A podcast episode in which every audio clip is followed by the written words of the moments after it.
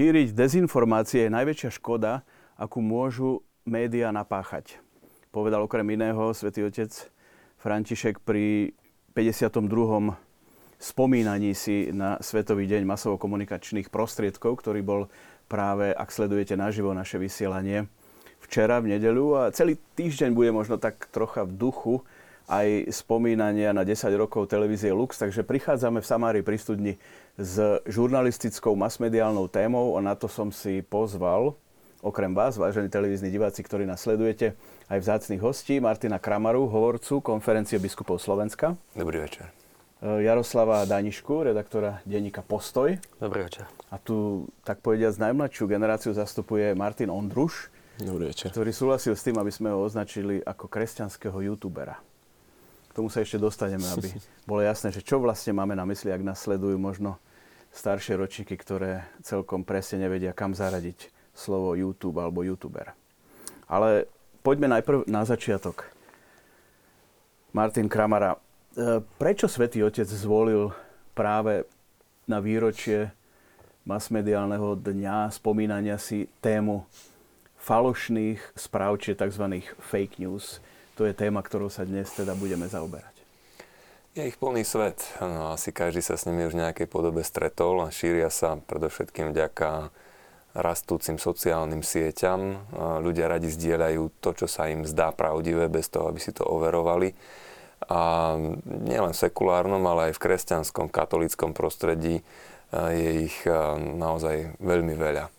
Začali rásť ako huby po daždi. A tak myslím, že pápež e, promptne reagoval a zvolil si vhodnú tému tohoto e, dňa, alebo teda posolstva na deň e, komunikačných prostriedkov, aby upozornil na fenomén šíriaci sa vo svete a vyzval trochu ľudí k pozornosti a k tomu, aby sa týmto falošným správam nenechali nalákať, aby ich nekonzumovali, nešírili, nepodávali ďalej, lebo mnohokrát sa tak určite stalo.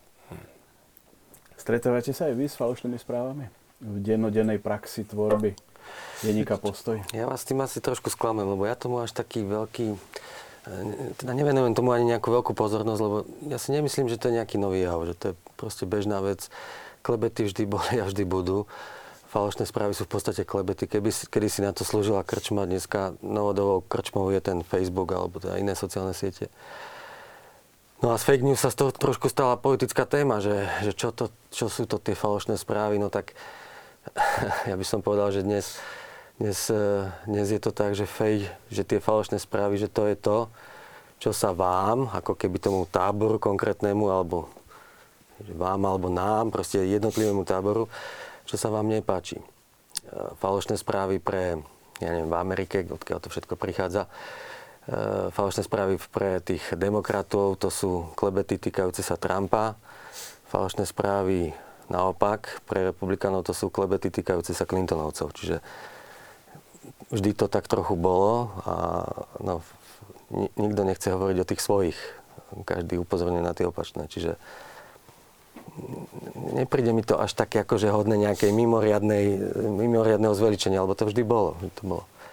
Aj keď asi súhlasíte s tým, že s nástupom sociálnych sietí je tu oveľa väčší priestor na zverejňovanie takýchto správ, keďže z tých krčiem sa to asi ďalej nedostávalo, ale dnes si to na tej sociálnej sieti môže pozrieť ktokoľvek v ktoromkoľvek kúte planety, ak nehovoríme o krajinách, kde možno sú sociálne siete blokované.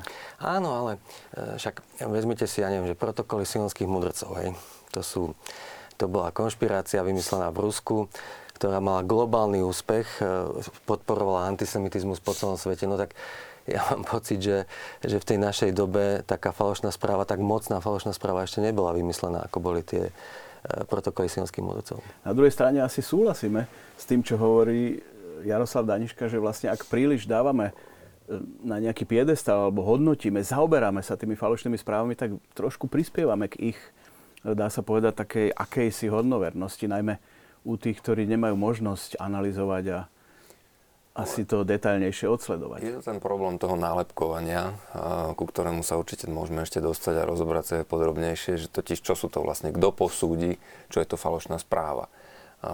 Lebo jednému sa to tak javí a druhý s tým nesúhlasí. Ale to je jeden zo zdrojov tých falošných správ, sú práve tieto klebety jednej alebo druhej strany, konzervatívcov, liberálov, demokratov a tak ďalej. A to nie je len v Spojených štátoch, ale hoci kde na svete. Ale tých zdrojov falošných správ by sme našli viacero. No, kto vie, ako vznikla prvá falošná správa šíriaca sa sociálnymi médiami, dajme tomu, niektorí vravia, že to, kto si začal púšťať možno zo žartu, a nie so zlým úmyslom, ale zabával sa na tom, ako to ľudia šíria, že vymyslel nejakú hlúposť a ľudia na to naleteli a zrazu zistil, že vlastne sa to nedá nejako stiahnuť naspäť, lebo sa to už tak rozšírilo, že sa tomu všeobecne začalo veriť. Nejaká fotografia, ktoré sa dal falošný kontext alebo nejaké upozorňovanie na to, že na benzínovej pumpe vám dajú nejakú kľúčenku, ktorú si zoberiete, bude vás to sledovať GPS, vašu polohu zaznamenávať, alebo že si, ja neviem, pichnete sa ihlou, dajte si pozor, keď pôjdete tankovať svoje auto a v súvislosti s migračnou krízou sme videli e, toľko falošných správ, kde boli dávané že viem, festivalové fotky do kontextu utečencov. Hovorili, že dívajte sa, aký uh, strašný pozostatok, aká hrozná spúšť ostala po tých, ktorí si nevážia, že im boli dané stany a, a že ich tu proste ľudia nasítili a pritom tie fotografie boli úplne z iného kontextu. Ale naopak. Tá migračná kríza je dobrý, dobrá ukážka toho, že najčastejšie fotky, keď, ktoré boli prezentované v tých mainstreamových médiách, boli také, že tam boli malé deti. Pričom malých detí bolo v, v tom milióne utečencov strašne málo. A naopak neboli tam reprezentovaní mladí muži, ktorých tam bolo najmä, najviac, hej, ktorí dominovali. Čiže No, akože no, obraz manipuluje vždy, hej. Vec, obraz... Samozrejme interpretácie a toho, čo podsúvate z tej celkovej tematiky. Dá sa s tým aj, aj na YouTube a s videom pohrávať tak, aby ste ukázali niečo, čo chcete, aby tí druhí videli? Akože určite, že podľa mňa tie sociálne siete sú, ako na začiatku ste spomenuli, že, že z tých krečiem sa to akože nedalo dostať možno von a že teraz sa to práve že dá. Že, že každý, akože je toľko možností, ako zdieľať svoj život a možno tým sa vytvárajú tie, tie, tie falošné správy, že práve preto sa to, práve preto sa to akože vytvára. A, a to je to, že človek si postne hociakú fotku na Facebook, ako ste povedali, že, že už sa to šíri, že, že či už s nejakými utečencami, alebo, alebo s niečím iným, nejakou inou pumpou, alebo tak by som to povedal. Že, že, že to je hrozba, to je ako, ako oheň je dobrý súha, ale zlý pán. Že, že to je tá hrozba tých sociálnych sietí, že hoci kto si vlastne môže vytvoriť tú falošnú správu.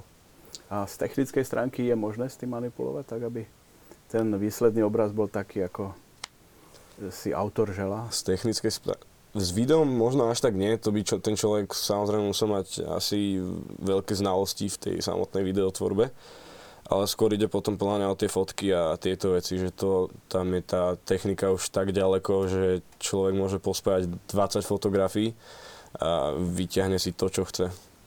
Áno, vážne televízni diváci, aj vy sa môžete zapojiť ako vždy, dokonca budeme veľmi radi do našej debaty. Zatiaľ sme v štvorici, ale môžete sa aj vy pridať. Ak nám napíšete sms na číslo, vidíte v grafickom znázornení 0905 60 20 60 alebo e-mail na adresu v samari zavinač tvlux.sk. Nech sa páči. Ja mám jednu poznámku, že, že čo je vlastne ten problém na tom západe, hej, že kde na to upozorujú najmä povedzme v tej Amerike alebo v Británii, tak e, vlastne ten, tá pozornosť sa sústredí na to, že počas amerických prezidentských volieb, kde bol zvolený Trump za prezidenta, e, boli na Facebooku veľmi zdieľané falošné správy. A že bola do toho zapojená cudzia krajina, Rusko, ktoré produkovalo také správy a rôznymi tými proste nástrojmi technickými zabezpečovalo, aby sa, aby sa zdieľali na tom Facebooku alebo na nejakej tej sieti e, čo najčastejšie. No, to je propaganda to není žiadny nový jav, propaganda vždy bola a vždy bude. E, čo je na tom e, trochu nové, je to, že, že tá, e, tá krajina má, tá, tá krajina má proste niekde v tom Petersburgu je ten, ten úrad, kde tí ľudia pracujú, tí softveroví inžinieri rôzni, ktorí to produkujú, píšu, robia to úmyselne a robí sa to ako keby nejako verejne, že, že, že, že majú dokonca svoje médium tam nejaké, alebo minimálne z časti, ktoré to produkuje a pomáha to šíriť a tak ďalej. No, ale e, hovorím, to je, to je vec, ktorá viac menej vždy bola. Veľké krajiny vždy sa snažili ovplyvňovať verejnú mienku v tých iných krajinách, najmä keď tam mali nejaké záujmy. E, tá otázka, ktorá by nás mala zaujímať a na ktorú kde podľa mňa prebieha ten, ten reálny politický konflikt, to je, že či táto aktivita tých Rusov v Amerike zabezpečila to Trumpové zvolenie za prezidenta. Lebo keby to tak bolo, že tí Rusi dokážu ovplyvniť tú americkú populáciu tak, že si vyberú za prezidenta toho, koho chcú tí Rusi, tak je to problém pre tú Ameriku, aj že, že sa musí nejako brániť. E, v Británii tá otázka stala tak, že či e, tie falošné správy spôsobili to, že Briti hlasovali za odchod z Európskej únie, že či teda ten, ten hlavný nástroj, ktorý to bolo ovplyvnené, bolo toto. Tie, tie šírenie tých správ. No a ja si myslím, že to nepreukázali zatiaľ. Že, že to, že tých správ tam zdieľaných množstvo bolo áno, však iste, e, tak to bolo aj v minulosti, tak to bolo predsa, keď sa hlasovalo o vojne v Iraku, tak tiež sme čelili rôznym falošným správam a rôznym fotografiám a tak. Ale otázka je, že či Trump bol zvolený pod ruským vplyvom. No. To je otázka, že čo je konšpiračnejšie? Že ten ruský vplyv sa takto šíri, alebo teda, že Trump bol zvolený pod jeho vplyvom? Ja, ale však tá, tá Amerika to robí akože tiež, hej? Tá, tí Američania, to, to, to není neviniatka. E, podobne e, Nemci, hej? Že Nemci majú dneska veľmi dobrý imič, že to je tá ako keby osvietená veľmoc nejaká, ale veď ktorá chráni tú slabúčku Ukrajinu pred silným Ruskom a snaží sa akože venovať sa migrácii a tak ďalej.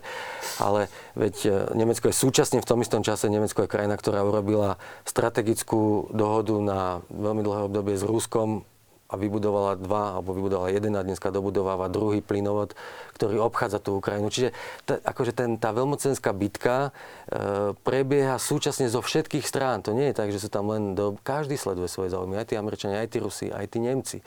Takže dostávame sa k tomu, že falošné správy ako keby majú prispieť k získaniu istých výhod alebo vplyvu, alebo no je to dokonca klasický... vplyvu na rozhodnutie ktoré, ktoré možno, a to, o to ide istotne aj Svetému Otcovi, že aby ten spôsob nebol svojím spôsobom nečestný, neetický, lebo tým sa môže viac uškodiť a tak ďalej. Dalo by sa možno ešte dodať, že je to jedna kategória tých falošných správ. Znovu to, čo ovplyvňuje politický život, to, čo je propaganda ako som spomenul, eh, nejaké tie falošné správy vznikli nie so zlým úmyslom. Aj tu by sa dalo rozlišovať, že kde je prameň toho, čo koluje po internete a nie je pravdivé. Lebo um, sú aj veci, ktoré sa vypustili povedzme z toho žartu a stali sa akože vážnymi a šíria sa ďalej, už je to nekontrolovateľné. Boli aj veci, ktoré uh, niekto vypustil v rozličnom kontexte, nie ale so zámerom škodiť a potom sú tieto, ktoré niekto robí vyslovene propagandisticky, že chce ľudí klamať a má nejaký cieľ. A mm, my sa možno, že v tej každodennej realite nestretávame najčastejšie s týmito politickými manipuláciami propagandistickými, aj keď je to prítomné, vždy to bolo prítomné. Ale ľudia nalietávajú na také uh, jednoduchšie, obyčajnejšie veci, uh, ktoré na prvý pohľad nenarobia, nenapáchajú veľkú škodu, ale uh, rozsievajú isté také semienka pochybnosti, nepravdy, tvária sa pravdivo, ale nekomunikujú to, čo je, to, čo je skutočnosť. Niekedy, povedzme, ja si pamätám, nesúvisí to, nesúvisí to celkom s tou súčasnou uh, situáciou na sociálnych sieťach, ale prišli za mnou ľudia, uh, ktorí sa stali obeťou phishingu. Uh, že teda im niekto poslal nejaký mail, že vyhrali ste toľko a toľko 100 tisíc dolárov, že stačí len to, aby ste poslali tisíc dolárov na tento bankový účet a my vám to pošleme. A to bola tiež v podstate falošná správa, na ktorú ale na moje veľké prekvapenie tá rodina naletela a oni že dokonca mali úplne presne rozmyslené, že čo teraz za to idú kúpiť, koľko dokonca idú dať na církev, preto sa ma prišli spýtať, že či, či toto stačí, že toľko to dáme, čo si, čo si o tom myslím ako kňaz. Ja som na nich pozeral, a im nemyslíte to vážne, že tam chcete posielať tých tisíc dolárov. Že by vám stačilo tých tisíc, keby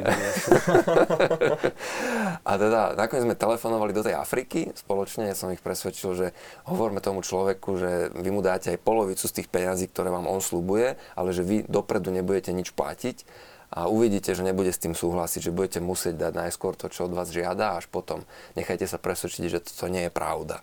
Tak uh, nechali sa presvedčiť, že mu zavoláme a naozaj to celé prebiehalo v tom duchu. Sme anglicky rozprávali s tým človekom, že nechcel ustúpiť za žiadnu cenu z toho, že uh, oni mu čokoľvek zľavia, alebo darujú, alebo nechajú, ale že musia najskôr zaplatiť. Tak potom uznali, že aha, boli by sme naleteli.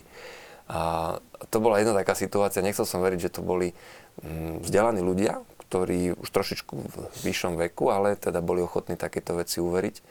No a mm, nečudujem sa potom, že niekto dostane nejakú správu a neraz ešte je to doplnené tým, že ak to nebudeš zdieľať, tak sa ti stane toto a toto.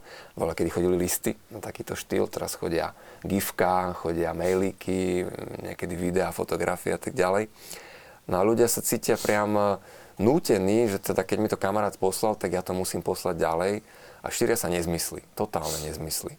Zoberte si chemtrails, však to je ako klasický príklad, mm, že teda niekto na nás z lietadiel vypúšťa a, nejaké škodlivé látky, ktoré nás zničia, alebo nám ovplyvňujú psychiku a neviem čo všetko možné, sa z toho vysmievajú, že už na, na vode sú water trails, že teraz keď je loďka, tak tam zaručenie, teda za ňou idú nejaké, nejaké vlny a že to sú teda tie nové chemtrails. Dostal som neviem koľko fotografií z lietadlo z Boeingu, kde sú vo Photoshope poprerábané tie gombíky, že teda mm, ja ich presne nepoznám, ale piloti by ich vedeli pomenovať, čo, čo na ktorý slúži, na čo ktorý slúži a teraz tam majú zrazu, že chemtrails, že takto sa vypúšťa z lietadla.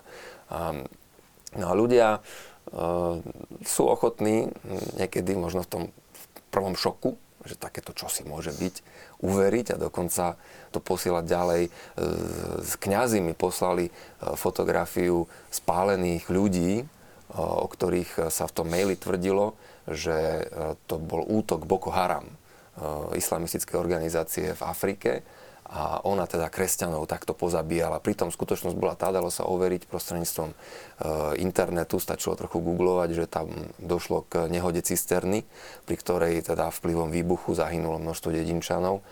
A keď som im to písal naspäť, tú fotografiu s pôvodným kontextom som im posielal a upozorňoval som ich na to, že chlapci, moji spolužiaci, prosím vás, nešírte takéto veci.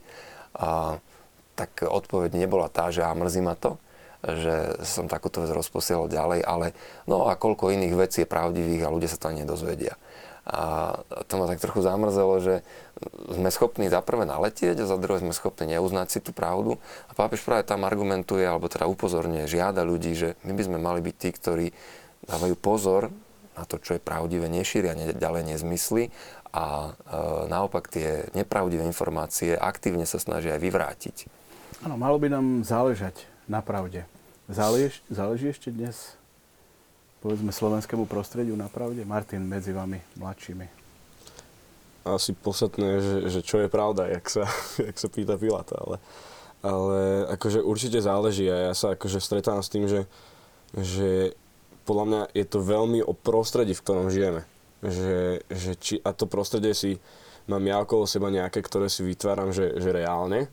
A potom mám prostredie nejaké, ktoré si vytváram na Facebooku alebo na, na inej sociálnej sieti. A, a to ma úplne ovplyvňuje, že proste, že medzi akými ľuďmi som, tak taký akože život žijem. A napríklad akože toto sa vrátim späť tým americkým voľbám napríklad, že, že a spomeniem to prostredie, teda, že v mojom prostredí na Facebooku a celkovo bolo, že, že, že napríklad, že vyhrá, vyhrá Clintonová, respektíve, že toľko správ sa šírilo na, na Facebooku mojom a mojich priateľov, že, že proste bolo mne isté, že sa toto stane. No ale však to zodpovedalo stále áno, áno, no, mienky, čiže to nebolo, hey, nebola že, falošná správa. To... Nebo, nebola to no, falošná správa, len hovorím o tom, že, že, že aké je to prostredie, že človek čo vlastne zároveň dostáva. A to, čo, to, čo no, dostáva... To, to, to, to je normálny auto. Pred každými voľbami máte nejaký prieskum verejnej mienky, ktorý nejako dopadne. Ale toto je to, že, že to nebolo, že prieskum verejnej mienky vlastne. Že, že... Ale boli tých prieskumov, boli... Hej, ale že, ja nehovorím, že o prieskumoch verejnej mienky, ale o prostredí, že v ktorom človek žije. Že, a, a aké sa... Od, lebo niekedy človek nemusí sa pýt, nemusí pozerať médiá, aby vedel, že kto, nie že kto vyhrá, ale kto má teda tie preferencie. A, a toto asi akože aj odpoveď na tú otázku, že, že, že, že s tým prostredím je to podľa mňa, že niekedy to prostredie ťa... Ľudia okolo teba vôbec pozerajú televíziu v tvojom veku? To je Takú sranda. tú klasickú, tú klasickú televíziu. Nie práve, že no, to je to, že...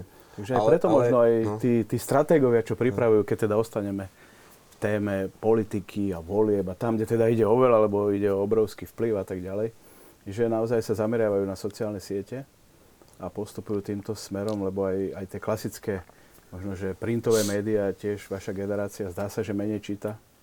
Ako generácie číta, predtým? Číta ich oveľa menej, akože ja sa pohybujem v, takom, v takej oblasti, že ja študujem žurnalistiku, čiže Čiže my tam tie noviny, že musíme čítať, máme to akože v, v náplni predmetov, že by sme ich mali čítať.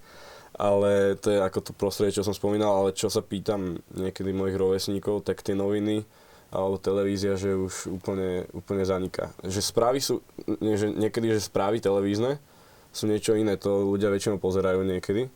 Ale, ale čo sa týka klasickej televízie a správ e, novinových, tak to väčšinou už scrollujú ľudia tú sociálnu sieť nejakú, že že ide o to, tam si overujú a tam je tých zdrojov veľa a tam prichádzajú tie falošné no, správy. Poďme teraz na toto, že ako rozoznať, že teda ide o falošnú správu, alebo sa to blíži k falošnej správe, alebo je to niekde na hrane, lebo keď je to vyložený nezmysel, asi sa nad tým pousmejeme a ďalej to neriešime. Môžeme sa k tomu hneď dostať, len by som to dopovedal, že tam je trochu rozdiel, že napríklad v tom Rusku tá televízia zohráva primárny, e, akože 90% ľudí sa pred voľbami rozhoduje podľa toho, podľa televízie. Televízia je hlavný zdroj. Je to odlišné generačne, ale aj u nás je televízia stále najvplyvnejšie médium to, že po každých voľbách je zápas o verejnoprávnu televíziu, nie, niečomu zodpoveda. To, že každá vláda sa snaží urobiť nejakú dohodu s komerčnými televíziami, aby išli mimo politiky a aby robili len zábavu, to tiež je výsledkom niečoho, že tá televízia má vplyv, či sa politike venuje alebo nevenuje, hej, že to, to, všetko má, to všetko má svoje dôsledky. E, čiže to nie je tak, že televízia by bola médium minulosti. Ani v tej Amerike, ani u nás, ani nikde.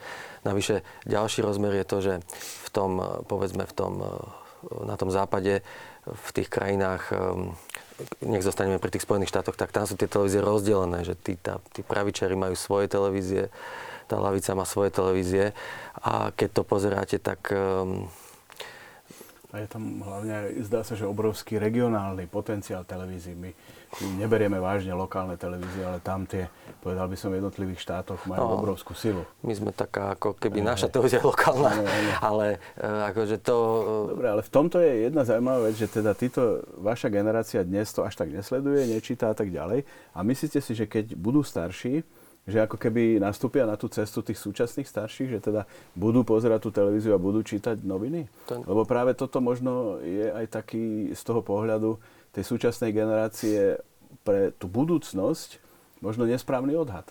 No, e, však nevieme, aké budú médiá v budúcnosti, ale noviny to asi nebudú, lebo tie noviny sú nezaujímavé už dnes. Hej, že čítať noviny by som, ja považoval trochu za stratený čas dneska, keď chcete teda, povedzme, tú mladú generáciu na žurnalistike k niečomu pripravať, tak by som ich skôr naopak nutil čítať knihy a nie, nie médiá, lebo tie médiá sú nesmierne povrchné.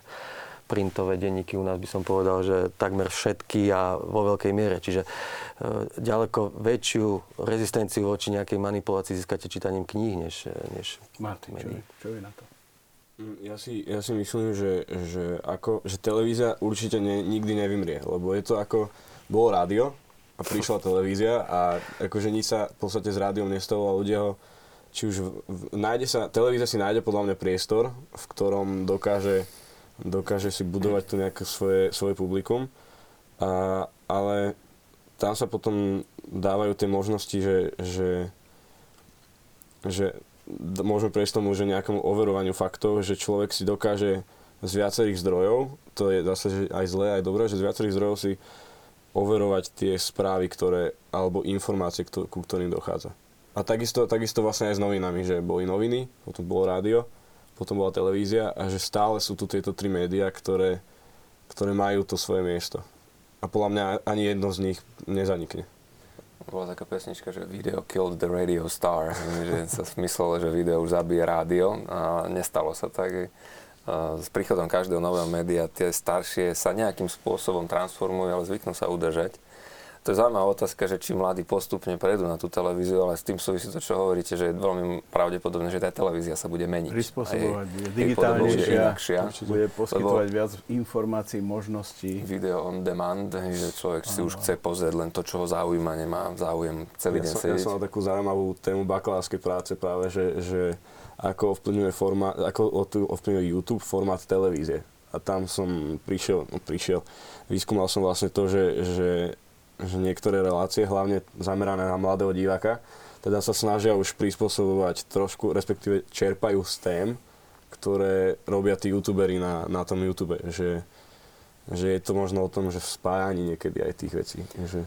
A druhá vec je, že napríklad súčasná žurnalistika mnohokrát ide tou cestou, že pozbiera veci z Facebooku a z Instagramu a urobí z toho článok. Čiže tá, tá povrchnosť je...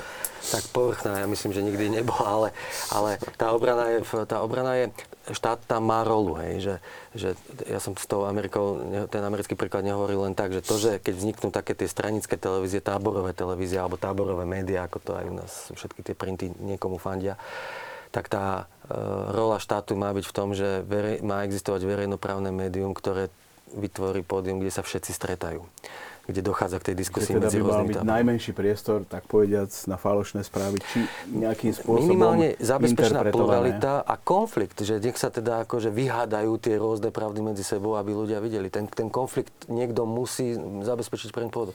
My to nemáme dnes, hej, že, že v tých Čechách, povedzme, ten, ten kanál ČT24 je ďaleko ďalej, než, než sme my, lebo tam je e, tých formátov, kde sa stretajú tí nielen politici, ale rôzne teda uhly pohľadu strašne veľa. U nás na verejnoprávnej televízii je správy a komentáre večer o 10.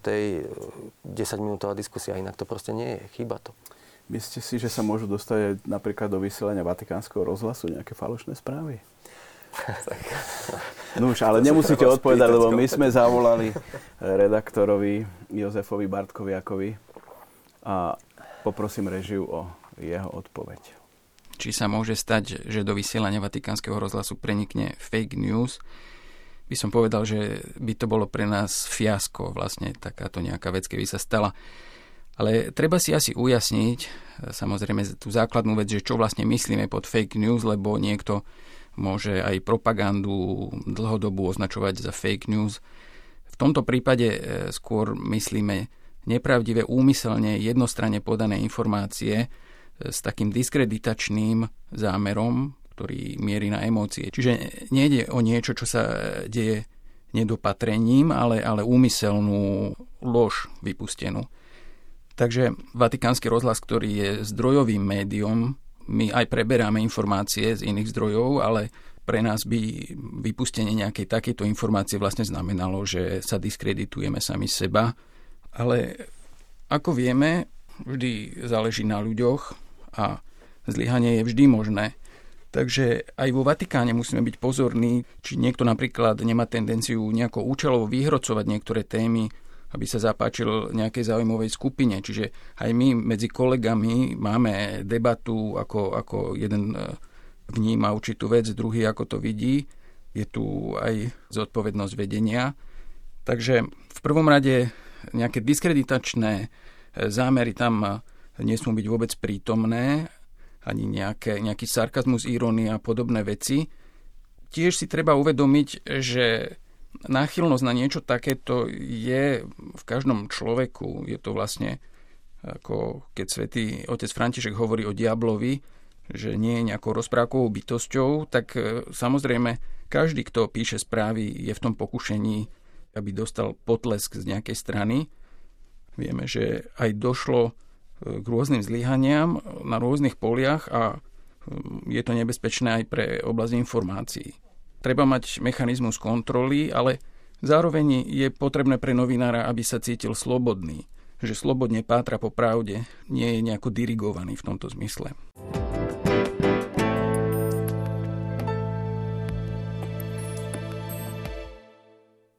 Toľko pohľad z Ríma, zo slovenského vysielania Vatikánskeho rozhlasu. Martin Kramara k tomu dodáva. Ehm, Správy, ktoré vydávajú agentúry, sa neoverujú. To sa berie za bernú mincu a tak ako Jozef spomenul, musia si dávať pozor, aby náhodou nevzali niečo, eh, čo sa javí jednoznačné, pravdivé a potom nezistili po nejakom čase, že ten interpretačný kľúč bol predsa len nedobrý. A tak nie, nedá sa vyhnúť celkom nejakej tej falošnej správe ani vo vatikánskom spravodajstve. To som rád, že to tak férovo priznal, aj keď isté, že dávajú veľký pozor, aby sa im to nestalo.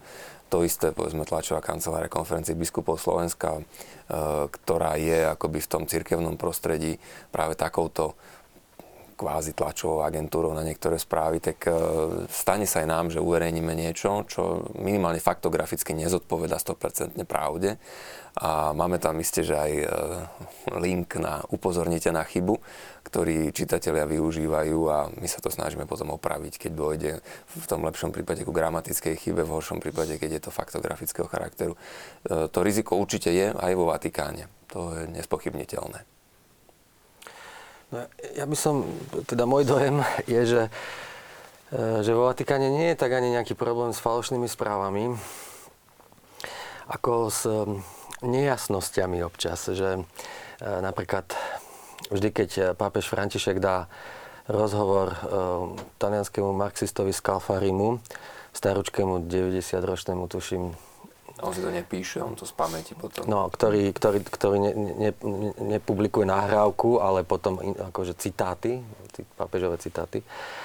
Tak e, po každom takom rozhovore nasleduje e, korekcia z pápežovho úradu. E, nasleduje vlna kritiky, že prečo pápež povedal takú alebo onakú vec a nasleduje korekcia z pápežovho úradu. A potom nasleduje ďalší rozhovor so Skalfarim. Čiže trochu to spôsobuje zmetok, hej, ktorý asi nikto nepotrebuje. No a Um, ale ten pápež to zjavne robí umyselne, lebo inak by ten druhý, tretí až piatý rozhovor tomu Skalfarmu nedával. Čiže, čiže skôr mám pocit, že v tom, v tom Ríme je problém s tým, že napokon to je aj hlavná debata o, o, o tej exhortácii Amoris Leticia, že, že inak si ju vysvetľujú argentínsky biskupy a nemeckí biskupy a inak povedzme polský alebo slovenský, ak môžeme použiť ten príklad. E, čiže e, a, a domáhajú sa jasnosti, teda, že, že zjavne to vysvetlenie by malo byť iba jedno a domáhajú sa, že teda ako to pápež myslí a e, pápež na to nedáva odpoveď. Čiže toto by som považoval za, za taký problém v Ríme v súčasnosti. Samozrejme, že nie je nejaká záležitosť úmyselného charakteru, tom by sa dali urobiť tri samostatné relácie a teda nie je to celkom témou tohoto nášho rozhovoru. Človek sa môže trochu domnievať pri tom Skalfárim, že Svetý Otec napriek všetkému chce zostať v komunikácii aj s týmto svetom, nezatvára sa, lebo je pravda, že eh, aj tie sociálne siete, aj povedzme tie naše komunikačné kanály neraz vytvárajú také bubliny na tej našej strane, a teda na tej strane povedzme názorových oponentov a my si rozprávame to svoje, tak si pritakávame, hovoríme si, že tak toto je v poriadku, tak toto je dobré, potvrdzujeme si tie svoje názory, ale tú druhú stranu sa nám nechce veľmi pozývať do tej konverzácie. Priznajme sa, že aj tu nás sme dosť tak homogénni, čo sa týka pohľadov na e, mnohé veci z hľadiska teda kresťanského svetonázoru a tak podobne. Tak pápež možno to berie ako takú výzvu, že neviem, nevidím do podrobností, sám som s tým vždy prekvapený a, a Federico Lombardi, a ten už som videl na jeho tvári, že niekedy bol z toho až taký zúfalý, že teda čo mám robiť, že znovu nám toto vyviedol, ako nám to vyviedol minule. Ale tak je to, je to jeden z príkladov možno toho, že mm, Svetý Otec riskuje v tej komunikácii a riskuje opakovane. A, Ne, nemožno tam však e, podľa mňa priradiť nejaký zámerný úmysel e, zo strany pápeža, že by teraz chcel šíriť e, falošné správy a možno, že ani zo strany toho chudáka Skalfáriho, ktorý s tou pamäťou a s tými vyjadrovacími schopnosťami, ktoré potom teda sa snaží dať na papier. Ja som sa na to pýtal teraz, keď tu bol kardinál Burk, teda významný predstaviteľ, bývalý významný predstaviteľ Kúrie, tak som sa opýtal, lebo ja bol tu Roko Butilione a kardinál Burk. No a Roko Butilione hovorí, a Skalfari, viete, Skalfari je starý jeho už nikto nebere vážne. A Burg hovorí, ale nie, nie, nie, Kalfar je starý, ale stále ho berú všetci vážne. No, čiže um, dvaja ľudia, dva názory, ale um, nehovorím o úmysle pápežovom, len hovorím o tom, že čo je výsledok, že to spôsobuje nejaké zneistenie a, a to, to nie je dobre. A e, druhú poznámku, e, vyhľadávanie toho názorového oponenta alebo človeka z iného prostredia, to je samozrejme dôležitá a potrebná vec, ale to robili vlastne pápeži aj predtým, no tak eh, Benedikt XVI, Benedikt XVI to robil, by som povedal, systematicky. Eh, tie odlišné názory zazneli a no, ono sa to robí, ono sa to robilo aj predtým, Jan Pavel II to tiež robil. Čiže, čiže nešlo by o to, že by sa to predtým nerobilo, ale, ale, ale dôležitý je ten výsledok, no, že k čomu to vedie, že, že ten, ten dialog by mal vlastne viesť k nejakému objasneniu jasnosti a keď ten dialog vedie k trošku k zneisteniu, tak um, to by som no, považoval za problém. Ja si myslím, že čo keď je tam úmysel práve získania tej, tej neistoty, aby sme sa to potom prekvasilo do tej plnej istoty, ale možno v tomto som príliš idealista, ale Martin, vy sledujete, čo sa deje vo Vatikáne? Z Mm, pohľadu mediálnych výstupov? Veľmi tak zriedka. Zachytil som teda, čo pápež hovorí o tých uh, falošných správach, ale akože tá neistota tam asi, že, o ktorej hovoríme, tak to je asi teraz ako, ako vás teda počúvam, tak asi sa nad tým zamýšľam, že možno to tam práve, práve je, no. Ale, ale akože, že, že neviem, že nesledujem to až tak, aby som mohol teraz hovoriť niečo, čo, čo by teda bolo. Ja by som to možno, mm, keď hovoríte teda, koľko sledujete tie správy z Vatikánu, pre mňa to je vždy zaujímavé, rovnako ako zaujímavé pre mňa bolo zase počúvať, že čo sledujete z hľadiska médií. A keď je medzi mladých ľudí, tak obyčajne na eh, stredných vysokých školách povedia, že eh, Facebook, Instagram, málo kto Twitter v našej, eh, našej oblasti, že zbierajú správy práve prostredníctvom sociálnych médií a to, čo kto tam zdieľa, tak to sa dozvedia naozaj, že menej už idú sledovať tie tradičné kanály a tým pádom aj Vatikán, on to tak trochu snaží sa ako zachytiť. Aj pápež má, e, aj, aj Twitter, aj, aj Instagram je tam, aj, aj YouTube kanál, ale mm, neviem, tá sledovanosť asi žiaľ nie je až taká veľká, lebo teda Je masívna inak, pápež má záleží veľmi, z čoho. no, Twitter no, je silný, ale zase u nás to veľmi neletí. Ale má ho vo viacerých jazykoch a myslím Áno. si, že Áno. tam sa to chytá.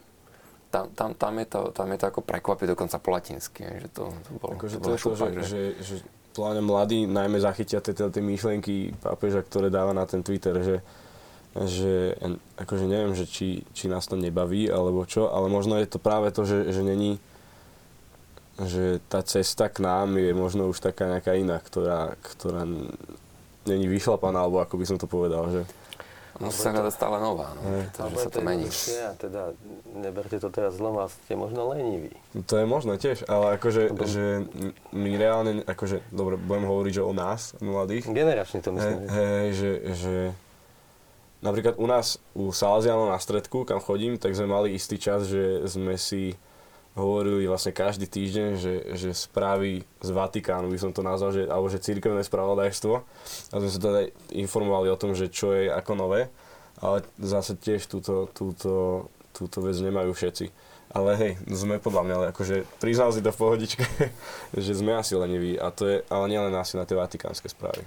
Áno, tiež ako ďalší problém je, že sledovať správy z Vatikánu, lebo aký máte kanál, alebo teda čo je vaše zdrojov informácií, lebo ja sa snažím teda sledovať niekoľko vatikánistov a tie uhly pohľadu sú radikálne odlišné. E, Každý vám prezentuje ten svoj a neraz je to naozaj e, cítiť pri danom konkrétnom človeku, ktorý píše o Vatikáne, že on už má nejakú prízmu pohľadu a on sa nepustí. A je dobré, to čo ste aj vypovedali, čím viacej čítať. Už teda ideál je, keď sa dostane mladý človek ku knihe a niekde na pol ceste k ideálu. Jak ideál, však to je povinnosť. Jaký ideál? No, Kde sme sa to dostali? Žiaľ, však no, to realita je taká, že je- skúste sa spýtať mladých, že čo práve čítajú. A ešte no, to sme radi, keď tomu pozerajú. Nemeňme ideál. Jak nečítajú, Nie, nemeň som to. za. Ideál treba to držať vlajku, treba držať vysoko. No tak za No. chvíľku budeme žiť v krajine, o ktorej budú vládnuť oni. No tak Ale ja verím, že ako k tým knihám sa zase každý dostane. Že tá tiež potrebujú ne- možno aj trošku ako z pohľadu tých všetkých súvislostí, tak povediac, bez urážky dospieť. Takže dajme im ten čas. Ale mladí niekedy to naozaj spoznali? povedia, Čo sa ma teraz pýtať? No čo ste naposledy čítali? No, Čo som naposledy čítal? Ja som čítal knihu, sa volá, že 4-hodinový pracovný týždeň. Že to je... To znie. Ne, ale nie, to je, to je kniha o produktivite. Akože podľa mňa... Či nebola to konšpiračná Nie, teória. nebola to konšpiračná. To, Ale to, príručky sa nerátajú, to, to viete, to, ani kniha receptov nie je kniha, to, No, proste, to je príručka. Vráťme sa ale späť e, trošku k tej našej téme, aj keď sme v nej, ale sem tam odbočíme niekde inde. Tá klasická cesta, vyjde niečo, povedzme, zo Svetej stolice, nejaký názor, postoj, exhortácia, neviem čo, všetko možné. A svetové agentúry vytrhávajú niektoré citáty do nejakých podôb, Reuters, AP, AFP, tie naj, povedal by som, najváženejšie svetové agentúry, ktoré sú. A potom dochádza k tomu, že u nás sa to zase prekladá na Slovensku a vychádza tam niekedy niečo, čo je možno, že úplne iné, ako to ten svätý Otec myslel. A toto je tá cesta práve, ktorá potom núti k opravám, k vysvetleniam a tak ďalej. Ku zdroju, jednoznačne veľa čítať. No, to je celá odpoveď, ako sa vyhnúť falošným správam. Veľa čítať a čítať viacero pohľadov, alebo aspoň počúvať, lebo niekedy naozaj tí youtuberi, uh, však to je dnes trend, že sa, povedzme, denníky utekajú k tomu, že ráno podávajú nejaké ranné správy vo forme audia, uh, alebo aj videa, uh, lebo bez toho sa už asi nedá žiť, ale, uh, lebo nedá, nedá mediálne pokračovať. Aj mladí mi povedia, to som bol šokovaný, že od youtubera majú nejakého ktorého raz sledujú, ako hrá nejaké hry a potom zase ako sa vyjadruje k témam, tak od neho dostávajú podľa nich relevantné informácie, čiže tá cesta vedie určite, ale nezostať len pri jednom zdroji, ale mať ich viacero a chápať aj to, že sú uhly pohľadu. A keď pôjdem na tú a na tú stránku alebo k tomu a tomu človeku a budem ho čítať, ho sledovať, tak budem mať jeden uhol pohľadu ale nemám mm, pokrytú celú skutočnosť. Ja potrebujem viacero. A aj keď e, chceme vedieť o tom, čo sa deje na Slovensku, nestačí si prečítať jedny noviny. Lebo sa nedozvieme celú pravdu. Zďaleka sa nedozvieme celú. No a teraz sa spýtajme znova e, vo Vatikánskom rozhlase, ako si oni overujú pravdivosť informačných zdrojov. Nech sa páči, tu je odpoveď. Tu by som povedal, že našou úlohou často je podať úplnú informáciu, pretože e, sledujeme, že takéto fake news alebo dezinterpretácie sa objavujú v médiách, v rozličných, e, vytrhnuté vety z kontextu, čo svätý Otec povedal, alebo čo vo Vatikáne sa udialo a je to podané nejakým takým e, veľmi dezinterpretujúcim spôsobom. To znamená, že my sa snažíme celý kontext podať a byť ako zdroj, čiže sme prví, máme to z prvej ruky, podať čo najširšie, najkomplexnejšie informáciu, aby si každý mohol skontrolovať u nás, že či naozaj to tak zaznelo, ako to nejaká agentúra podáva, alebo nejaké noviny na titulnej stránke. Na to, aby sme boli takto presní, Vatican News má internú agentúru, tá sa nazýva REI, niekedy sa to nazývalo SEDOC, to si možno niektorí pamätajú, ktorí spolupracovali s rozhlasom v minulosti. A to je tým ľudí, ktorí sa zaoberajú správnosťou, presnosťou, úplnosťou spracovania informácií. Títo naši kolegovia prepisujú do textovej podoby všetky verejné vyjadrenia pápeža. Je to presný prepis, čiže aj s citoslovcami, s retorickými opakovaniami a podobne. Takže tam si môžeme pozrieť a takto môžeme predchádzať nejakému vytrhávaniu z kontextu. Čiže tá pravdivosť informačných zdrojov to je kľúčová, úplne základná vec, Neraz e, je trošku také náročné, keď e, svätý Otec niečo povie takým spôsobom retorickým, používa spôsoby e, aj takého literárneho charakteru, ako by viedol vnútorný dialog sám so sebou, nadsadí, použije humor.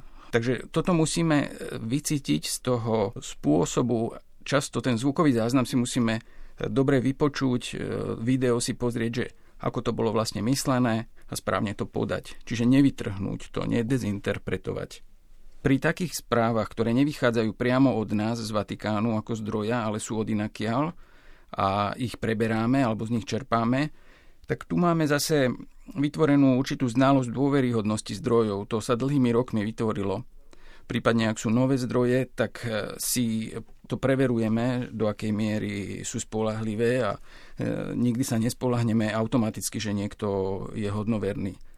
Vždy to kontrolujeme. Informácia buď e, musí byť z oficiálneho zdroja, napríklad z nejakej miestnej církvy, e, zo serióznej agentúry, reportér musí byť hodnoverný. Ani nejaká renomovaná svetová agentúra neobstojí pre nás ako zdroj k církevným témam hlavne. Neraz sú informácie podané s optikou danej krajiny alebo vlastníka média a podobne. Takže je to určitá opatrnosť našej strany, ale zase je cenné poznať, ako píšu. Je to pre nás ako doplňujúci zdroj, pretože potom vieme, aké skreslenia tam nastávajú.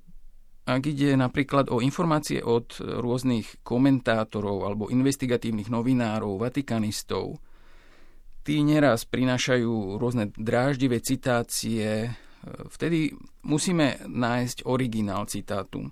Inak nie je možné sa k tomu nejako vyjadrovať alebo nejako použiť e, to, čo píšu. Čiže snažíme sa mať e, ten zdroj z prvej ruky, čo vlastne je ten fakt, od ktorého sa to odvíja. Tiež, ak ide o komerčný zdroj, tam sme opatrní, lebo sú určité zákonitosti reklamy, reklama má svoje záujmy, niekedy prifarbia veci. Ak ide o médium, ktoré je názorovo vyhranené, napríklad polemické, zaujíma určité stanovisko na určitom póle alebo pozícii názorovej verejnej mienky, je to ako cena doplňujúca vec pre poznanie kontextu, ale nepreberáme informácie z takýchto diskusí alebo z nejakých e, zdrojov, ktoré sú polemické alebo nie hodnoverné, čo sa týka faktov. Vždy je veľmi dôležitý faktor samotná osoba novinára. Každý človek, e, ktorý píše alebo robí v médiách, má svoje meno, aké si vytvára e, časom, tým, čo píše. A aj medzi vatikanistami sú takí, čo nadobudli vysokú dôveryhodnosť. A to treba uznať, že sú mnohí spolahliví, ale sú aj nespolahliví a sú aj zaujatí. Takže je to o ľuďoch.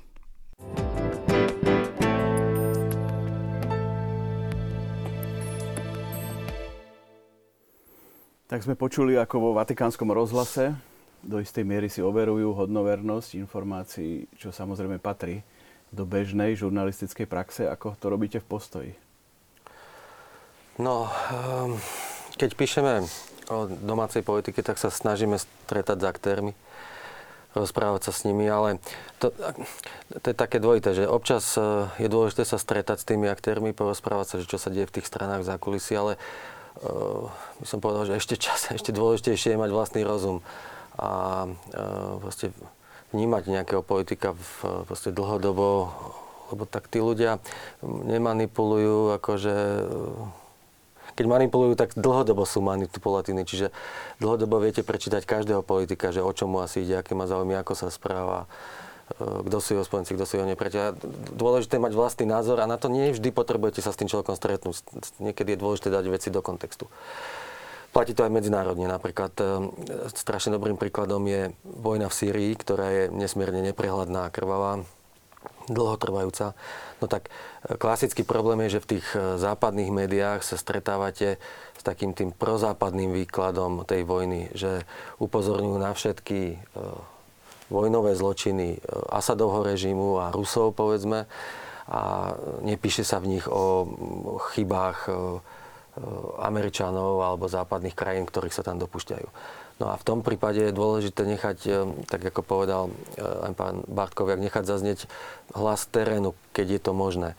E, v, u nás v tom veľký kus práce urobila napríklad organizácia ACN, Slovensko Církev núdzi, ktorá je tu krátko novopôsobiaca a priviezla viacero ľudí zo Sýrie, aj arcibiskupa z Homsu napríklad, s ktorým som robil rozhovor, ktorý vysvetlil, ako sa Asadov režim správa ku kresťanom, povedzme, a teda nielen ku kresťanom, ale ako sa správa v tom Homse, v tej oblasti, kde on pôsobí, ako sa správajú Rusi, ako sa správajú Iránci, ako sa správajú Američania, kto sú tí teroristi, ako vyzerá tá koalícia. No tak taký hlas je samozrejme najdôležitejší. Čiže, čiže tak by som povedal, že mať aj kontakt s tým akože človekom, s tým aktérom, ale mať, e, mať aj odstup a používať rozum. No, že keď, keď niekto vníma neustále len problémy Rusov, tak to máte tak, že dneska, na tom, dneska v tej Európe je e všetci hovoria o, o ruskom zasahovaní, ruských dezinter, dezinterpretáciách, e, ruských tých falošných správach, ale e, zároveň to vytvára takú tú klímu rusofóbie, ktorá je niekedy škodlivejšia, ako sú tie ruské falošné správy. Oni existujú, oni existujú ale tá rusofóbia, ktorá sa vytvorila, je napríklad u nás, by som povedal, neodôvodnená. Áno, poďme ďalej, ale v rámci našej témy sú aj medzi youtubermi hodnoverní a menej hodnoverní? Mm. Ako sme tu hovorili o informačných zdrojoch? Akože určite len, len ten svet YouTube by som povedal, že, že taký všestranný a, a toľko, toľko je tam rôznych okruhov, čomu sa dá venovať, venovať, že niekto môže robiť videá o tom, ako uh, hrá hry a niekto zase môže robiť videá ako napríklad ja, že buď, že cestujem, alebo hovorím o niečom mojom obľúbenom a niekomu to niečo dá. Že to je, je to prost, v podstate taká sociálna sieť, ten YouTube a, a tiež každý si tam môže povedať to, čo chce, ale není na to žiadny filter, čo niekedy nie je úplne dobré. Čo s tým, že ľudia skôr inklinujú k takým zaujímavejším, atraktívnejším interpretáciám skutočnosti, ktoré častokrát nemusia byť celkom pravdivé. Ľudia radi veria tomu, čo si želajú. To je stará pravda a pokiaľ to znie zaujímavo a znie pravdivo, vyhovuje to môjmu svetu, rád to pozdieľam, rád to pošlem ďalej. No, vytvoriť si kontrolku, ja tomu tak vravím, mať v hlave niekde blikačku, ktorá zasvieti, keď eh, sa ku mne dostane nejaká vec, ktorá naozaj nevyzerá pravdivo. Lebo ako to riešiť? No, jedna veľká pravda je, že človek si vždy hľadá relevantné autority, ktorým verí. Autorov, na ktorých sa už v minulosti vie spolahnúť a vyhýba sa tým, ktorí manipulujú, alebo dlhodobo vieme, že manipulujú, ale um, nerieši to celkom problém, lebo keď my teraz začneme nálepkovať a hovoriť, že títo dobré, títo zle, týchto čítajte, tomuto verte, tomuto neverte, tak e, aj ten fake news, tie falošné správy sa nakoniec stanú len tou nálepkou, ktorú dávajú e, republikáni demokratom a, a demokrati republikánom. Je, ale tá tá cesta naozaj nevedie. A skôr uh, treba, aby človek vytvoril si sám v sebe seba kontrolu.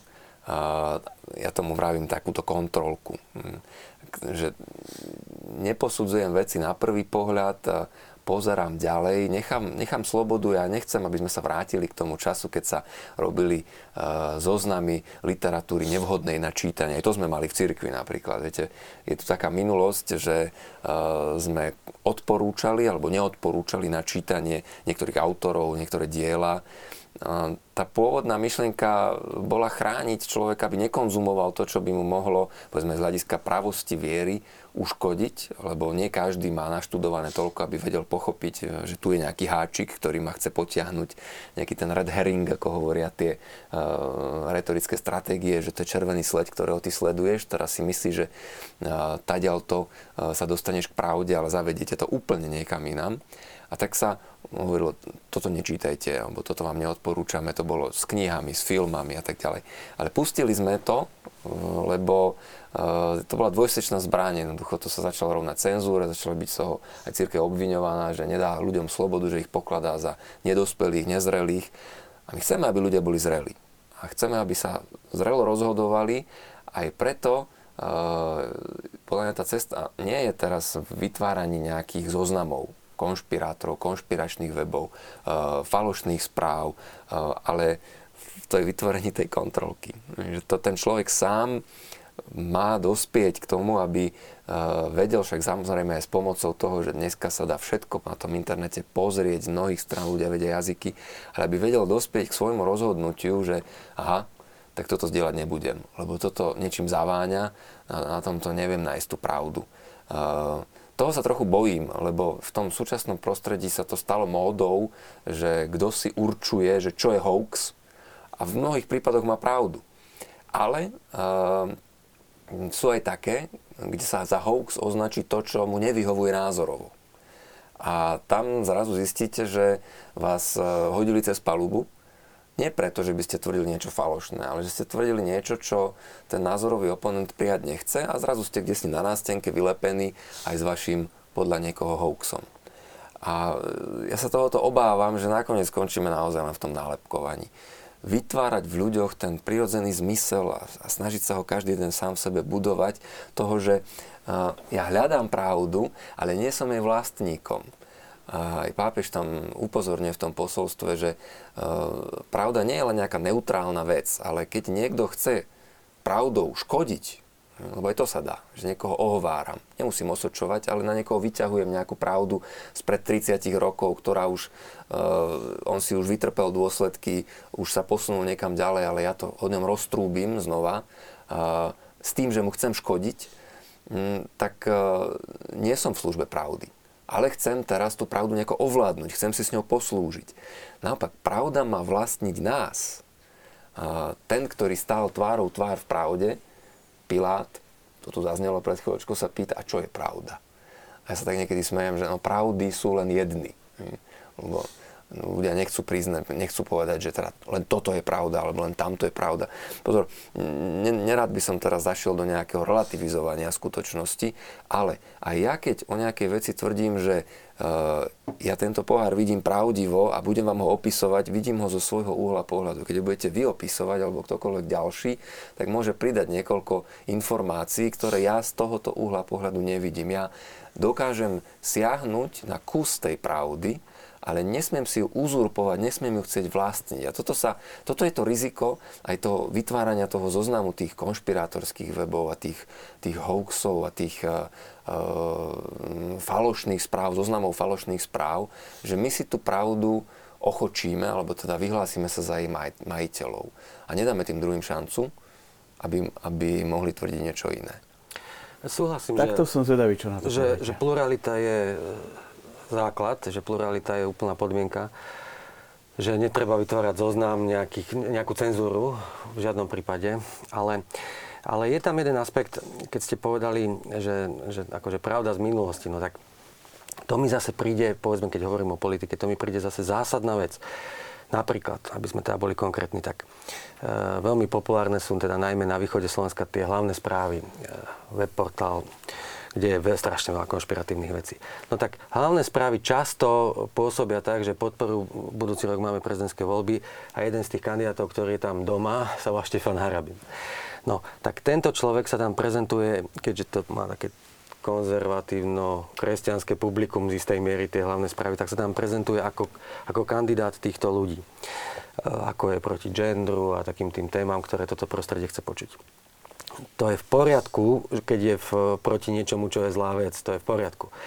Len ten človek má nejaký životný príbeh. E, uplynulých 30 rokov stál na nejakej strane a preto je zase povinnosť upozorňovať na celý ten príbeh. A povedzme, že tie hlavné správy to teda nerobia alebo nerobia to ochotne. Ehm, e, v prípade Štefana Harabina to teda je to, že ten človek určite nie je mužom spravodlivosti e, počas jeho verejné pôsobenie bolo také, že, že tá spravodlivosť proste trpela, škrípala, hej, že tých konfliktov je bezpočet. No, čiže... Aj keď on by vám povedal, že to tak nie je tom no však samozrejme, tak ako každý. V politickom živote, ako v princípe s vami súhlasím, že sa týka politika alebo človeka, ktorý vstupuje do verejného života, tak tam jednoducho musí byť oveľa väčšia transparentnosť a, a nemožno vyžadovať ani to, čo sa teraz na GDPR, čo ide vstúpiť do platnosti, môže vraj žiadať to, že na vás majú zabudnúť, že dokonca môžete požiadať nejakú internetovú stránku či internetový prehliadač, aby zabudol na vašu minulosť. To v prípade politicky aktívnych ľudí určite by nebolo zdravé, ale e, skôr som tu mal na mysli, povedzme teda súkromný život obyčajných ľudí, tak v no, úvodzovkách povedané. Chceme skôr ísť tým smerom, e, čo je vlastne aj moto našej relácie, ako rozoznať pravdu od lží v médiách a to má byť do istej miery pomôcka aj pre tých, čo nás sledujú, pre našich bežných televíznych divákov, ktorí nezasahujú, nerozhodujú Ale a tak ďalej. Ale myslíte, že pravdu odžili v čom? V médiách. No, že v politike? Alebo... Nie len v politike, vo všetkom. No tak pozrite, s počasím to máte ťažké, lebo musíte počkať, či bude pršať. v športe sa to nedá, lebo tam odmeráte, že to bolo 10,3 a hotovo. V móde máte tiež zväčša viac názorov, čiže, no, čiže zostáva tá politika. No, keď ste spomenuli tieto portály, ktoré fungujú na našom Slovensku, je ich dokonca vytvorená asociácia, nie sú osamotené, oni sa s tým ani netája, že je ich tam viacero v tej jednej skupine. Tu je tiež na mieste otázka pýtať sa, že čo je vlastne príčinou vzniku takýchto portálov, Um, pretože tiež tie názory sa rôznia. Niektorí povedia, že uh, je to voľný trh, je to podporované takými a takými skupinami finančnými zo zahraničia a tak ďalej a tak podobne. A teraz nechcem zachádzať do, do, teóri, do teórií, ktoré by sa ťažko overovali, ale je tu aj čas ľudí, ktorí si všíma tú skutočnosť, že sa jednoducho istú formu, istý typ správ nedočíta v mainstreamových médiách a povedia mi, keď im aj povedzme upozorním, že nenevaj sa, ale toto nemôžno pokladať za seriózne spravodajstvo, keď chodíš čítať to a to a to, povedia mi, ja si to tam idem prečítať, lebo sa to inde nedozviem. Pretože aj mainstreamové médiá, keď to tak zase zakategorizujeme, uh, robia tú službu, že istú mm, šírku správ púšťajú, ale nie tým alebo tým smerom. Tiež selektujú, vyberajú a uh, potom sa hnevajú, že konšpiračné weby púšťajú hlúposti, je tam množstvo hlúpostí samozrejme, ale sú tam aj veci, ktoré vám ľudia reálne povedia, inde sa ich nedozvieme. Ja si to už potom odfiltrujem, tak si to ospravedlnia. Ale keby mainstreamové médiá informovali s väčšou názorovou pluralitou, nemal by som problém, že musím chodiť vyhľadávať nejaké ďalšie správy. Kedy si to bola pravda, by som povedal, dneska to už asi nie je pravda. Dneska už tých um, takých tých webov, web stránok a denníkov a kadečoho konzervatívnych, ktoré sú seriózne, je viacero. Nebudem menovať najlepší z nich, no ale... ale je ich viacero. Je ich viacero. Martin, u vás, vo vašej generácii, dá sa hovoriť o nejakej takej kontrolke? Mm, čo spomínal akože, Martin Kramara? Mne, týto, mne toto prípada, že vlastne tá kontrolka je zdravý rozum. Akože, nie, veď, akože to človek, a, a, akože možno si to iba ja hovorím a, a, a asi známi okolo mňa, že, že keď mám nejakú informáciu, tak sa ju snažím dozvedieť z viacerých zdrojov a tie zdroje môže mať aj na tom Facebooku, lebo, lebo ten Facebook mi dáva nejaké informácie a viem selektovať nejaké veci. Uh, teraz, mi, teraz som presne zabudol na to, čo som chcel povedať, ale súvisí to akože s tým zdravým rozumom, že, že viem si to pospájať. Asi, asi to mi najviac a k tomu... V duchu tých najnovších udalostí sledujeme, že aj Facebook sa dnes snaží vytvoriť istú skupinu ľudí, ktorá ako keby dokázala absolútne nepravdivé veci alebo vykonštruované nejakým spôsobom odfiltrovať. Je to trend, aj ktorými sa budú musieť aj ostatné sociálne siete a samozrejme niektoré veci sú zablokované automaticky. K čomu prídeme? Všade budú moderátori, ktorí... Je to problém, no. Je to, hlavne to je problém, lebo to je proste na hrane s cenzúrou. To, e, Facebook je súkromná firma, ktorá nespadá úplne pod verejnú kontrolu, pretože si to nastavujú sami a keď bolo to vypočutie toho Zuckerberga na pôde amerického kongresu, tak čelil veľmi tvrdej kritike práve z tých konzervatívnych pozícií, ako sú tam diskriminovaní kresťania a konzervatívci. Čiže to je skôr problém, než riešenie. A ja v tom tiež nevidím budúcnosť alebo cestu, lebo ak teda budeme chcieť každú jednu diskusiu moderovať, každé jedny správy overovať. Viete, myslelo sa, že toto je úžasné, že keď prišiel internet, a ktorý začal byť všade na svete dostupný, skoro všade na svete sú krajiny, kde jednoducho si nekliknete, lebo vás vláda blokuje, ale uh, myslelo sa, že keď sa dá sloboda informáciám, tak bude raj. Uh, lebo v minulosti ste sa nemali ako dopracovať k niektorým informáciám. Ľudia sledovali, povedzme, Vatikánsky rozhlas, alebo uh, Hlas Ameriky, Slobodnú Európu a tak ďalej. To boli jediné také zdroje, ktoré neboli jak sa hovorí, že pravda, že pravdivá je teda názov novín, polopravdivé sú e, predpovede počasia a tak ďalej a potom tie ostatné informácie za komunizmu teda, že boli e, nejakým spôsobom manipulované. Keď ste sa chceli dopracovať k iným, tak ste museli hľadať e, na takýchto mm, slobodných, slobodných, eh, či už teda tých rádiostaniciach, alebo, alebo samizdatoch, alebo v knihách, ktoré sa sem pašovali zo zahraničia. Chvála Bohu, prišiel internet a každý si môže pozrieť čokoľvek. Toto bolo, bola nádej, že e, to tú propagandu zničí, lebo si všetci ľudia budú môcť ísť predsa slobodne dohľadať správy, kde len chcú, na ktorýkoľvek koniec sveta. No nevyšlo to. Nefunguje to tak. A teraz sa hovorí, že tak ako um, komunizmus nebol schopný prežiť uh, slobodu médií, tak je otázka, že či demokracia prežije sociálne siete a ich slobodu a že či nebude musieť zaviesť nejaké regulačné systémy, pretože sa nimi šíria práve všelijaké nezmysly alebo propagandy alebo konšpirácie a tak ďalej. No len dostaneme sa tam, kde sme nechceli byť na začiatku že sme sa tešili z toho, že konečne tu sloboda, ktorá je, jak sa hovorí, nahým nožom, um, otvoreným nožom v rukách dieťaťa, že je potrebné s ňou správne za, zaobchádzať, narábať. No ale teraz ju začneme limitovať, okrajovať v mene čoho? V mene pravdy? Mm, kde je riešenie? To vôbec nie je také jednoduché. Istotne áno, ale potom možno by sme zasiahli už až do témy liberalizmu a ďalších iných postojov k nášmu každodennému životu, ale skúsme sa ešte vrátiť k tým znakom, ktoré môžu pomôcť, lebo nie každý má chuť, čas teda sadnúť a kontrolovať, overovať. Možno staršia generácia ani nemá tie technické predpoklady na to, aby to urobili, tak venujú sa tým hodnoverným zdrojom, ktoré berú za bernú mincu a práve o to ide, že aké by mohli byť tie znaky, ktoré povedzme sledujú aj vo Vatikánskom rozhlase a teraz sa na to opäť opýtame. Jozefa Bartkoviaka. Vo Vatikánskom rozhlase vlastne z praxe môžem povedať, že okrem pôvodnosti informácie, čiže zistenia si toho, či je to naozaj z prvej ruky a overenia si charakteru zdroja, kompetencie, Sledujeme aj to, že či sa fakty podávajú jasne a akým štýlom, ako sa interpretujú, ako sa komentujú, či je tam jasne rozdelené medzi samotným faktom a interpretáciou, či nie je najprv nadhodená interpretácia a potom až fakty. Takže zistujeme si tento celkový kontext a pri špecifických informáciách na overenie je potrebné mať e, vždy aspoň dva rôzne zdroje. Potom sú rôzne signály na opatrnosť, ktoré človek vycíti aj zo samotnej logiky veci niekedy, alebo zo spôsobu, ako sa podáva, ako sa interpretuje. Prípadne pozrieme, ako vec interpretujú názorovo vyhranené médiá a z toho tiež idú signály. Tieto fake news často sú robené priamo diskreditačne, um, niekedy výsmešne, niekedy na vzbudenie strachu, pochybnosti a to redaktor môže pomerne ľahko vycítiť. Väčšie nebezpečenstvo, a to treba povedať, e, často predstavuje systematické skresľovanie pravdy nenápadným, dlhodobým spôsobom, čiže taká skrytá propaganda napríklad, a spomeňme si e, napríklad na mediálnu e, propagandu v prípade vojny v Sýrii. Či padajú bomby, alebo či sú vystrelované rakety, alebo sú to našlapné míny. Záľudná drobná informácia, ktorá ale vyvoláva dojem, že za to je zodpovedná tá strana alebo opačná strana. Ako sa podá vec. Takže Ehm, nielen emotívne fake news e, sa používajú, ale aj účelové zamlčiavanie, zakrývanie záujmov, skreslovanie pravdy, aby sa situácia stala nezrozumiteľnou.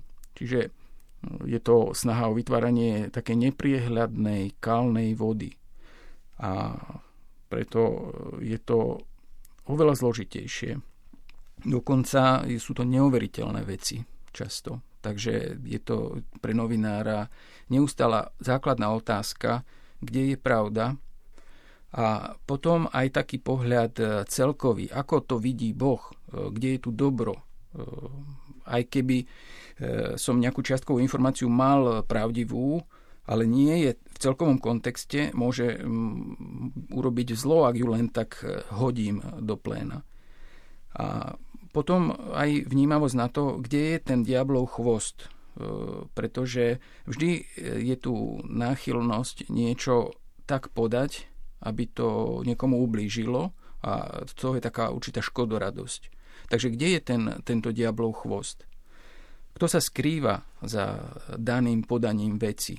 A komu to prospieva? Komu konkrétna interpretácia veci naháňa vodu na mlyn? Všetky tieto otázky Čiže fake news je niečo oveľa komplexnejšie, oveľa zložitejšie a je to aj trošku kontroverzný pojem.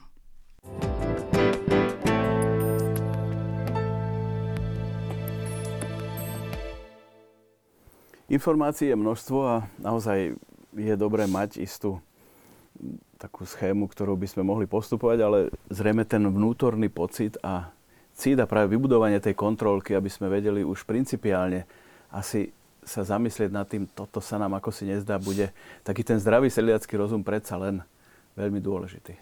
No, ako sa hovorí, nepreposielaj, alebo po, po, polož si otázku, že musím to preposlať, musím to preposlať práve ja, musím to preposlať ďalej práve teraz a zastaviť sa pri týchto možno troch takých základných veciach. Overil si si skôr, než si to poslal ďalej. No a v prípade, že od teba žiadajú peniaze alebo čokoľvek e, za ďalšie, tak dvakrát opatrnejšie, aby človek bol. Máte nejaký príklad, kde ste zareagovali v redakcii, že tak toto dávame bokom, to sa nám nezdá? My sme skôr také médium, kde máme veľa komentárov, čiže asi to tak u nás až nie je taký problém. Nespomínam si, že by sme mali nejaký problém, že by sme sa museli ospravedlňovať za niečo alebo tak. Ale, ale podľa mňa taká, akože e, jedna z takých e, falošných správ, ktorá najviac akože zmenila svet za, za posledných 15-20 rokov, bola, bola povedzme tá e, správa americkej vlády, keď tvrdili, že v Iraku sú zbrania hromadného ničenia a bola tým zdôvodnená vojna. Tak e, v tomu vtedy verili vlády iných štátov, nie že ľudia, že to, tomu ten vtedajší minister zahraničných vecí Colin Pavel to prezentoval na pôde OSN, Hlasovalo sa o tom v mnohých parlamentoch, vrátené nášho. U nás v parlamente tiež bola schválená vojna. Um, no, čiže to bola vec, na základe ktorej došlo k obrovským škodám na Blízkom východe. Došlo k zmene pomerov, zmene rovnováhy na Blízkom východe. Doslova sa zmenil svet. No a dnes už vieme, že, že, tie, že tie správy boli proste e, prehnané, zveličené, že také dôkazy neboli, žiadne zbranie hromadného ničenia sa tam nenašli.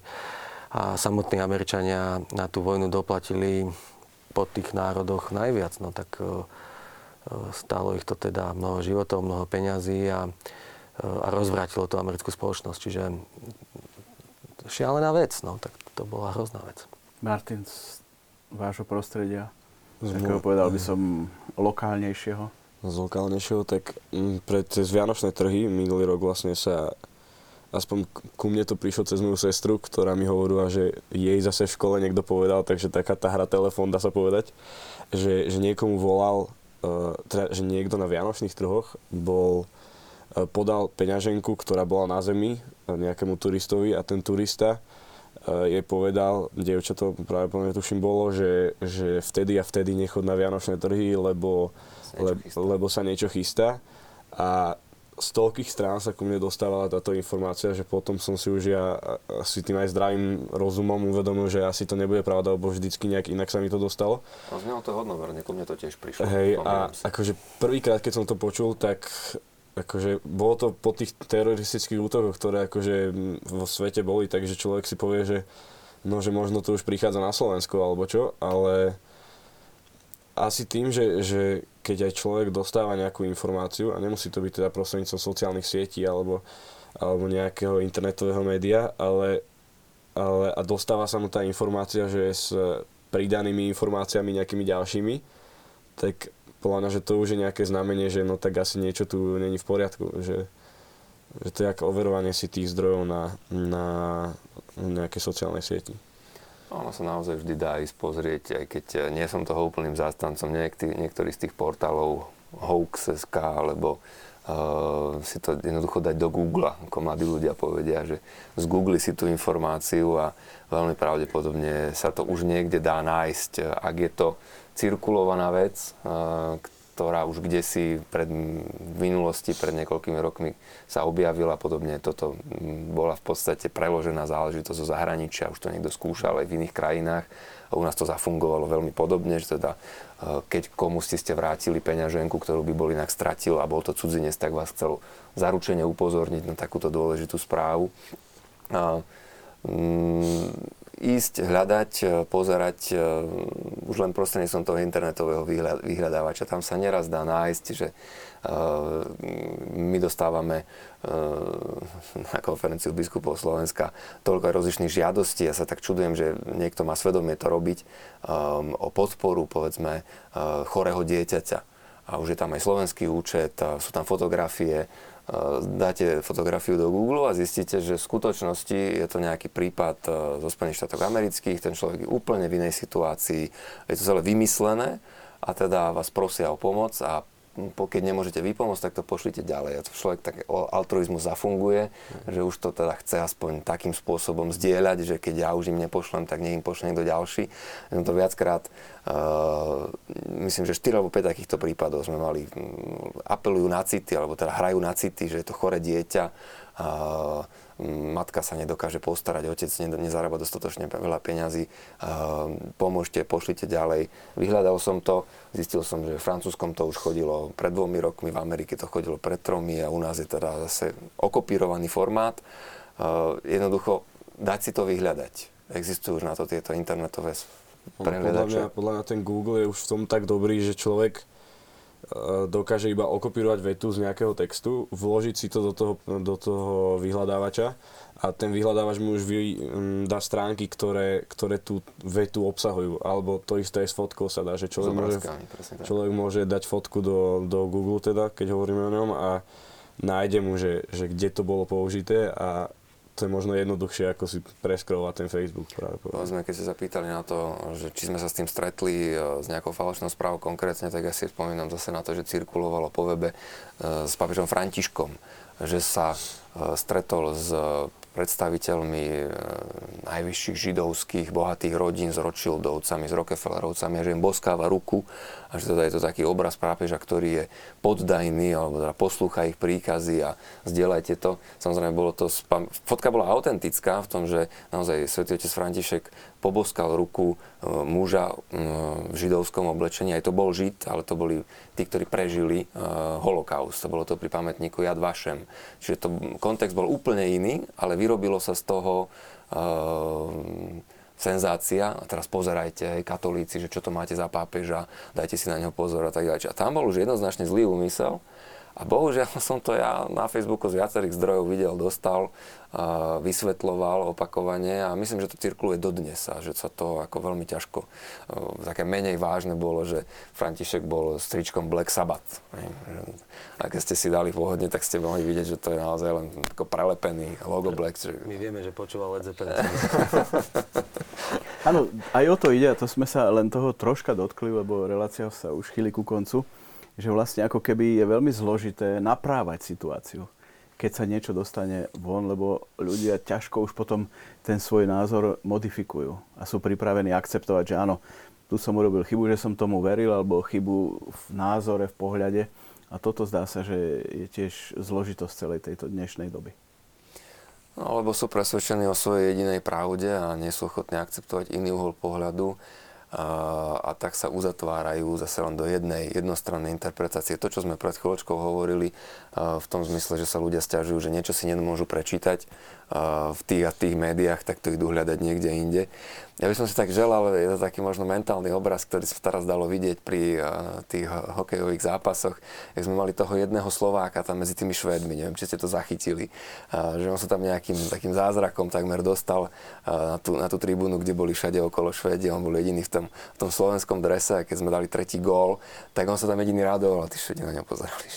Ale vydržali to, ako nikto ho tam nezbil a nikto mu neurobil zle lebo chápali, že proste z toho druhého tábora mali k nemu predsa len ešte akú takú empatiu, že keď by aj v tých názorových výmenách alebo pohľadoch na svet, a, ktoré niekedy musíme si priznať, že ostanú nezmieriteľné, dokázalo byť čosi z, to, z tej empatie alebo z toho neviem ako to správne nazvať, z tej, z tej schopnosti uh, rešpektovať uh, toho názorového oponenta a, a nemusieť ho hneď zatlcť do zeme alebo označiť ho nejakou nálepkou, že s tebou sa nebavíme, ty tu medzi nami nebudeš.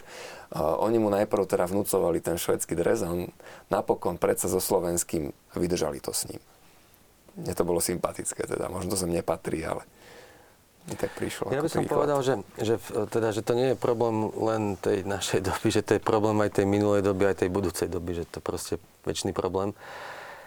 A, no, a existuje taký jeden žáner v literatúre, sa to volá, že antiutopický román. A teraz sa tomu darí vo filmoch. V poslednej dobe bolo viacero zaujímavých filmov. To sú filmy, ktoré upozorňujú, že e, takéto idealizovanie niečoho, nejakej utopickej predstavy o svete e, dopadne veľmi katastrofálne. Môže dopadnúť katastroficky. No tak v poslednej dobe viacero takých zaujímavých filmov bolo v kinách alebo v televízii, ale, ale lepšie ako filmy sú knihy.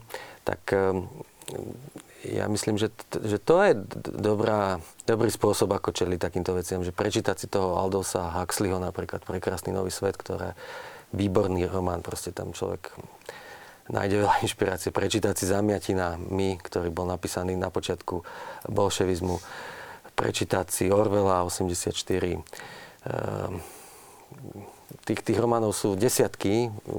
Karla Čapka nášho. Áno, čiže nabádate k tomu, aby aj ľudia na sebe poznať, nezabudli pracovať. Poznať. Aby poznávali, aby čítali, aby študovali, porovnávali. A ešte odkaz pre tvojich rovesníkov v tomto smere?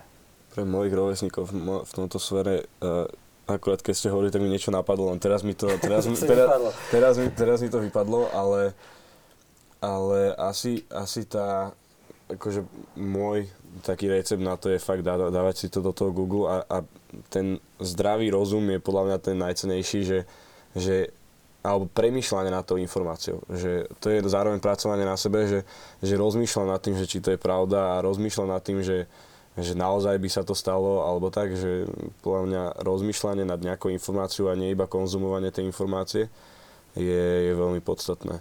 Asi. A pomôže tam napríklad znalosť dejín, lebo také premyšľanie môže byť dosť také... Určite.